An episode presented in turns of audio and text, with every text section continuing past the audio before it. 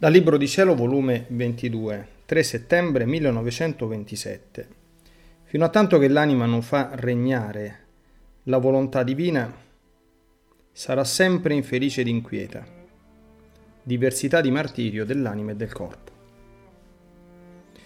Stavo valicando il mare di luce del fiat divino, seguendo i suoi atti, ed oh come comprendevo che tutto il bene sta in esso ed il mio sempre amabile Gesù, muovendosi nel mio interno, mi ha detto, Figlia mia, quando la creatura non giunge a far regnare la divina volontà in essa, sarà sempre infelice, sempre inquieta, perché sentirà in sé, per quanto fosse buona, santa, dotta, ricca,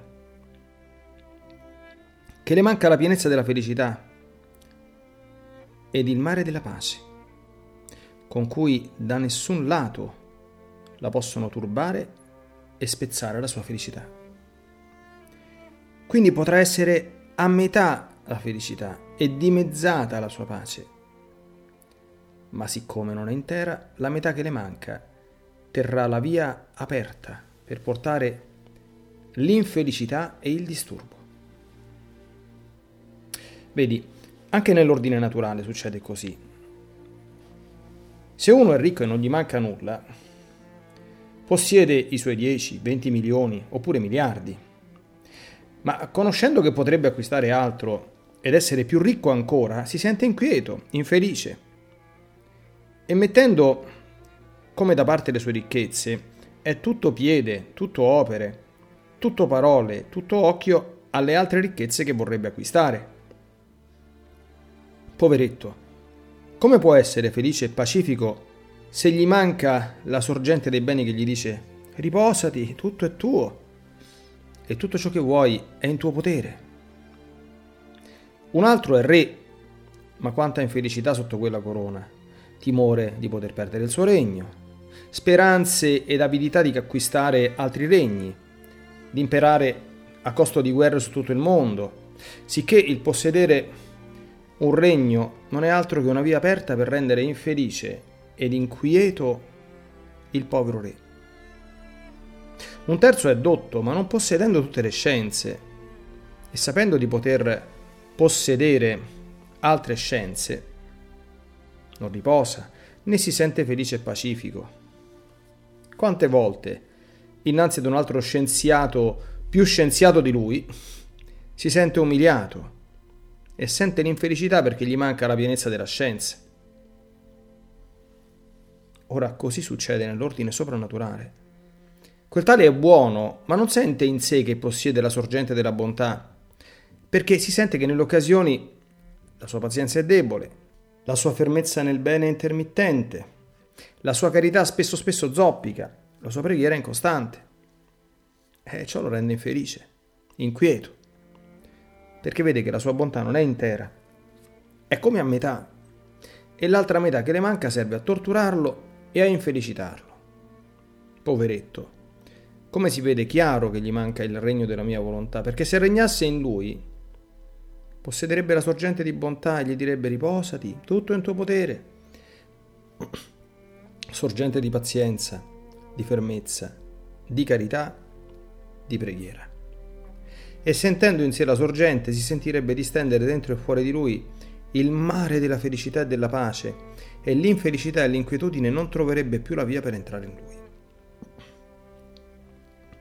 Un altro è santo, ma alle incostanze non sente in sé la sorgente della santità, la luce che tutto fa conoscere, tutto gli addita, perché la strada, la felicità, la conoscenza di Dio non è piena. L'eroismo delle virtù vacilla in lui, onde con la sua santità non è felice, non è pacifico, perché mancando il totale dominio del mio fiat divino, gli manca la sorgente della luce che eclissa il germe di tutti i mali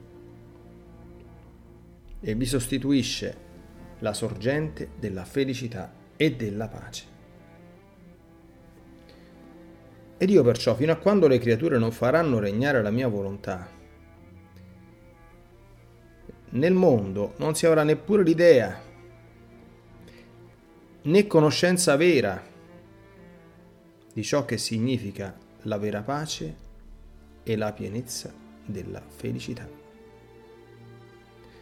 Tutte le cose, per quanto buone e sante, non avranno la loro pienezza, perché mancando il dominio ed il regnare del mio supremo volere, manca chi comunica la sorgente di tutte le felicità, perché essendo sorgente si può prendere ciò che si vuole e come si vuole. Ecco perciò le mie premure, perché la mia volontà sia conosciuta e formi il suo regno in mezzo alle creature, perché voglio renderle felici di quella felicità che le diedi nel crearle, e come furono messe fuori dal seno del loro creatore, il quale possiede tutte le felicità possibili ed immaginabili.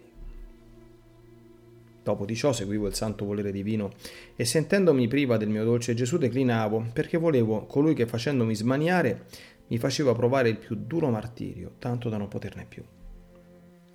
Ed il mio sempre amabile Gesù, scendo da dentro il mio interno, mi ha detto, Figlia mia, il martirio dell'anima è più grande, più nobile.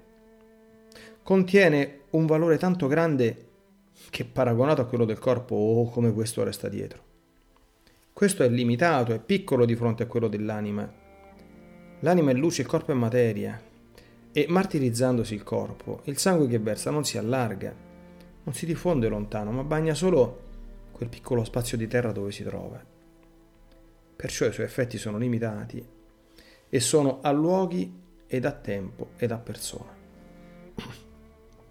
Invece, quello dell'anima è luce, e quando questa luce viene trafilata, messa sotto quel torchio, la luce si diffonde, si innalza, si stende sempre di più. Chi può restringere e circuire la luce del sole? Nessuno. Chi mai può impedire che i suoi raggi solari investano la terra tutta e facciano sentire il proprio calore a tutti? Nessuno non c'è potenza contro la luce. Non ci sono armi che possono ferirla ed ucciderla. Tutte le potenze insieme sono impotenti contro la luce. O vogliono o non vogliono, sono costretti a dargli il suo corso e a farsi investire. E se qualcuno preso da pazzia pensasse di fermare la luce, questa con una potenza tutta sua naturale si riderebbe di lui e vincitrice gli spruzzerebbe più luce. Ora, l'anima è più che sole e quando soffre la mia privazione, come gira e resta premuta sotto il torchio di essa, tanti raggi di più acquista per distendersi ed allargarsi di più.